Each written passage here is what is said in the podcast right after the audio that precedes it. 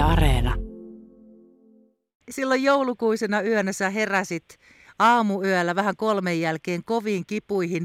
Mitenkä pian sä totesit sitten avomiehesi Väinö Pitkäniityn kanssa, että nyt on lähettävä Kotkaa synnyttämään?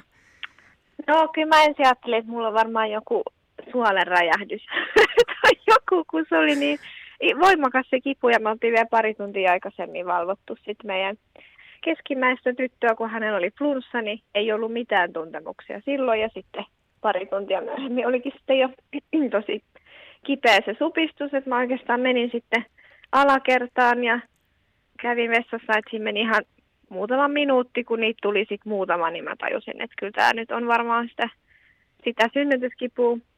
Ja sitten mä huusin mun miehelle yläkertaan, hän nukkui siellä, sitten hän ei reagoinut ja sitten mä soitin hänelle ja laitoin viestejä, mutta ei hän sitten, hänellä oli äänettömällä.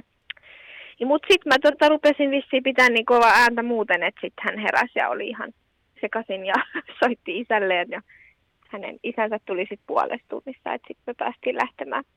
Eli sä olit niin kipeä, että sä et päässyt sitten sinne yläkertaan kertomaan, siis, että hei. Joo, se oli kyllä ihan käsittämätöntä, että se alkoi niinku aivan salama kirkkaalta taivaalta ja oli tosi heti niinku voimakkaita ne. Mä menin sitten suihkuun, mutta mä totesin, että en pysty sielläkään olla. Lähdittekö te sitten Väinön kanssa 2 kohti Kotkaa?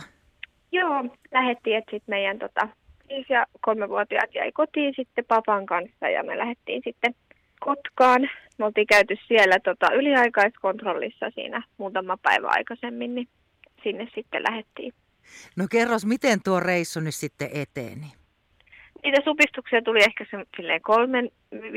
3-5 minuutin välein, että ei ollenkaan koko ajan. Et meillä oli oikeastaan välillä ihan hauskaakin, että jotain me vaan juteltiin ja siinä välissä ja nauraskeltiin ja ajettiin sitten siitä Porvoon palolaitoksen ohi, niin siinä kohdilla vähän niin kuin nauraskeltiin sitä, että pitäisikö nyt kuitenkin pysähtyä tässä, että tuossa olisi näitä ambulansseja rivissä, että jos tässä tuleekin kiire. Mutta ei pysäytty siinä, jatkettiin motorille ja sitten mä varmaan jossain kohtaa sanoin, että ajappas nyt sitten ihan niin kuin silleen reippaasti, että tuntuu siltä, että ei ole ihan hirveä kauaa tässä nyt varmaan menee. Ja hän sitten kyllä ajoi aivan niin kuin nasta laudassa siinä ja sitten jossain kohtaa mä niin kuin itse varmaan menin vähän johonkin omaan kuplaani, että mä en kauheasti edes muista. Mutta ehkä se kipukin oli sille ihan siedettävää. Sillä tavalla, kun jotenkin psyykkäs siinä. Ja sitten mä vaan kysyin koko ajan Väinöltä, että monta vielä. Että monta supistusta ehtii tulla ennen kuin ollaan sairaalassa. Ja sitten mä sanoin siinä, että mä en ihmettele, että naiset haluaa ottaa epiduraalin. Sen mä muistan, että mä sanoin. Mutta sitten se ponnistuksen tarve tuli. Ja sitten mä kyllä itse tiesin heti, että no niin, että nyt tämä niinku syntyy tänne autoon. En sanonut sitä ääneen, kun mä huomasin, että mun mies oli ihan siinä niin kuin järkyttynyt muutenkin. Mä sanoin, että hän sitten sanoi, että hän soittaa nyt sinne synnärille, että ne tulee vastaan. Mä sanoin, että ei kun soitappa kuule hätäkeskukseen, että emme ehitä sinne synnärille. Ja sitten aina sanoi vaan, että minä ajan kyllä niin kauan, että ambulanssin valot näkyy. Mä sanoin, että ei ehdi nyt ajaa kyllä, että ajan nyt jonnekin. Ja sitten hätäkeskuksestakin sanoi, että ei nyt auta ajaa kovaa ja ajaa kolareja, että pitää pysähtyä ja auttaa siinä. Että jos se nyt syntyy se vauva, niin se syntyy sitten. Sitten me siinä rampilla sitten käännyttiin ja oli ihan pikkupimeitä, ei missään ketään. Ja hätäkeskus antoi jotain ohjeita, mutta sitten mä huusin niin kovaa, että mä kuuntelin, että mun mies sanoi vaan, että mä en kuule mitään. Ja, oliko Väinö niin kuin kätilönä siinä sitten? Joo. Sitten hän sanoi vaan, että kyllä se nyt oikeasti taitaa tänne synnyttää, että nyt se ottaa housuja pois. Sano sinne hätäkeskukseen ja sitten se sanoi, että täällä haisee synnytys. Ei mun miehen mielestä se haisee tietylle. Kyllähän se varmaan jollekin haisee. Sieltä kaikkea muutakin tulee tietysti kuin vauva. Niin. Sitten hän pysäytti auton ja tuli sille toiselle puolelle ja oli tosiaan semmoinen 16 astetta pakkasta siinä. Aika kirpeä keli ja ihan pimeitä. Ja sitten hän avasi vaan sen matkustajan puolen oven ja sitten mä siinä könötin jotenkin ja kyljellään. Ja sitten se hätäkeskus ohjeisti, että pitäisi siirtyä takapenkille ja mennä niin kuin puoli-istuvaan asentoon, mutta sitten mä ilmoitin, että ei käy, että mä en siirry mihinkään, että mä oon nyt tässä. Sitten mä olin siinä kyljellään ja pylly vähän niin kuin ulos autosta. Ja sitten se oli varmaan minuutti, niin sitten se vauva oli jo. Pää oli siellä niin kuin syntynyt, että hän oli siinä pussissa, siinä sikiöpussissa, että ne niin kuin lapsivedetkään ei mennyt missään vaiheessa. Sitten mun mies sanoi, että näyttää aika oudolle, kun pää oli siinä pussissa, niin se oli sellainen harmaa möykky vaan, joka sieltä niin kuin tulla tupsahti. Ja sitten meillä oli pyyhkeitä mukana.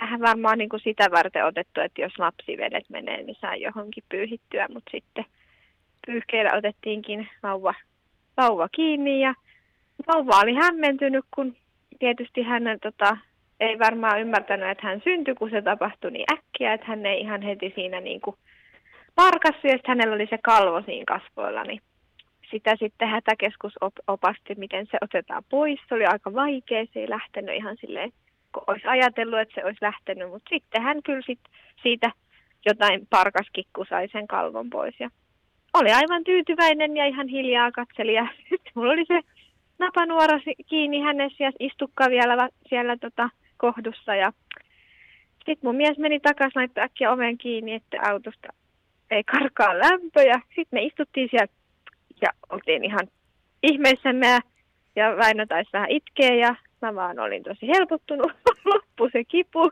ei ollut mitään hätää, oli ihan rauhallista. Sitten siitä meni joku auto ohi, sitten mun mies huusi sinne, että mulla on vauva täällä autossa.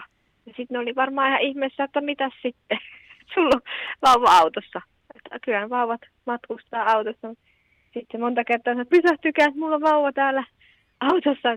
Sitten ne niin kuin jotain ihmetteli, sitten Väinö oli vaan, että ei kun mulla on synty vauva tänne autoon, että menkää laittaa hätävilkut päälle ja tonne opastamaan ambulanssia. Sitten ne meni kyllä. Siinä oli muutama ensihoitaja ja sitten oli ihan kenttälääkärikin tuli, niin mä sanoinkin, että onpas tämä nyt kunnia, kun lääkäri tulee sitten ihan paikalle. Ja sitten se oli hassua, kun se auto on tietysti semmoinen, että ei sieltä pystytä nostamaan mitenkään, että siinä ei ollut semmoista vaihtoehtoa, niin sitten piti niinku itse kävellä se muutama metri siihen paareille. Niin se oli aika hassu fiilis, kun oli niinku vauva synissä ja 16 astetta pakkasta ja ihan pimeitä ja mulla ei ollut housuja eikä kenkiä ja sitten istukka oli siellä vatsassa vielä tai kohdussa ja sitten mä menin siihen, kysyi vaan se hoitaja, että pysyykö pystyssä, pysyykö vauva sylissä. Mä sanoin vaan, että no en tiedä, kokeillaan ja hyvin se sitten meni. Ja sitten ne siellä ambulanssissa kaikki köytti vauva, laitettiin semmoiseen lämpöpussukkaan ja laitettiin turvavyöt kiinni. Ja sitten matkaa kohti niin, Kotkaa. Sitten ne laittoi varmaan jonkun tipankin siinä niin kuin kiinni varmuuden vuoksi, mutta lääkäri oli mun mielestä sitä mieltä, että eihän tässä mitään tarvitse, että tässähän on kaikki hoidettu jo. Että istukka sitten vaan siellä tynnärillä vasta sitten, niin se syntyi sinne saliin. Niin tavallaan olen synnyttänyt sekä autoon että saliin. Pitkän matkan synnytys. Joo, kyllä. Mies jäi sitten sinne, että hän ei tullut sinne ambulanssiin, että hän jäi sitten sinne autoon ja hän oli vissiin pikkasen sitten hitaammin ajellut sinne. Loppupätkä oli mennyt vähän kädet täristen. Ja auto ei ottanut ihan hirveästi vahinkoa, että käytännössä kuramatolle meni kaikki semmoiset, mitä ei nyt halua omaa autonsa ja sitten mulla oli sellainen pitkä takki, niin se oli sitten kans siinä niin kuin suojana, että auto säästyi kyllä sinänsä ja hyvin hoiti hommansa. Et lämmöt laitettiin täysille ja oli iso auto, niin mikä siinä se oli ihan.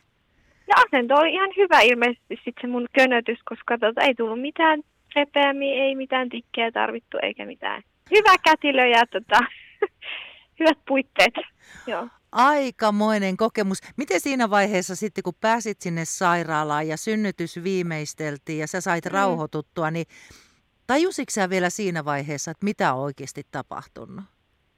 No kyllä mä luulen, että mä olin niinku tosi semmoinen rauhallinen. Se on tietysti niin suuri se helpotus, kun se oli aika kivuliasta siihen saakka, kun sitä nyt kesti se muutama tunti, mitä siinä nyt meni tai vajaa, niin oli vaan jotenkin niin helpottunut ja vauva vaikutti, niin hän oli ihan skarppi ja se hyvän kokoinen ja hyvän värinen. Ja mies oli hänelle antanut pisteet siellä autossa. ei tiedetty yhtään, mitä se edes tarkoittaa, kun ne pisteet annetaan, niin hän antoi heti 10 vaan. Ja olisi pitänyt kulma antaa vähän silleen porrastaen niitä. Mutta hän sai 10 heti. Mutta sitten kun me jäätiin kahdestaan sinne synnytyssaliin, niin sitten mä niinku ehkä huomasin, että mun mies oli ihan järkyttynyt. Että hän oli niinku, hän itki siinä ja hän oli niinku aivan. Sitten mä vaan sanoin kätilölle, että olisiko joku kriisityöntekijä, että tälle mun miehelle, että hän on nyt jotenkin ihan pois tolaltaan tässä näin, että hänellä oli vissiin vähän niin kuin vilissyt kaikki skenaariot siinä ehtinyt sitten käydä mielessä. Mutta ei mulla niin kuin, mä kyllä ymmärsin mitä siinä tapahtuu ja mä pystyin niin kuin siinä ponnistaessa vähän silleen ikään kuin hidasteleekin, että se ei sieltä niin kuin ihan mitenkään levahtanut siihen se vauva. Että kun on jo 3. synnytys, niin tavallaan ymmärsi kyllä, että mitä siinä on. Ja niin sä pystyit keskittyä siihen ja joo, Väinö kerkesi miettiä kaikki mahdolliset asiat. Joo, hän sai kaikki kauhukuvat sitten niin kuin mieleensä, että jos hänen pitää elvyttää tai jotain, että mitä siinä sitten niin kuin tapahtuu.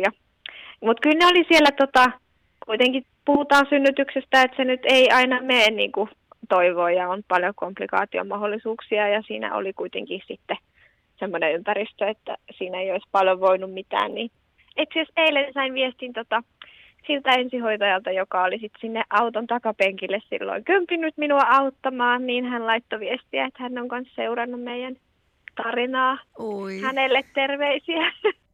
Ja etkö sä saanut viesti myöskin sieltä Kuopiosta, sieltä hätäkeskuksesta, sieltä henkilöltä, joka silloin vastasi, kun te silloin yöllä soititte sinne?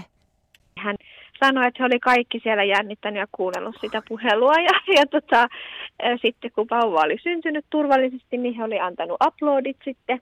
Ja siellä kaikki, ja sitten aamulla he oli juonut vauvakahvit meidän vauvan syntymään kunniaksi siellä Kuopiossa sitten.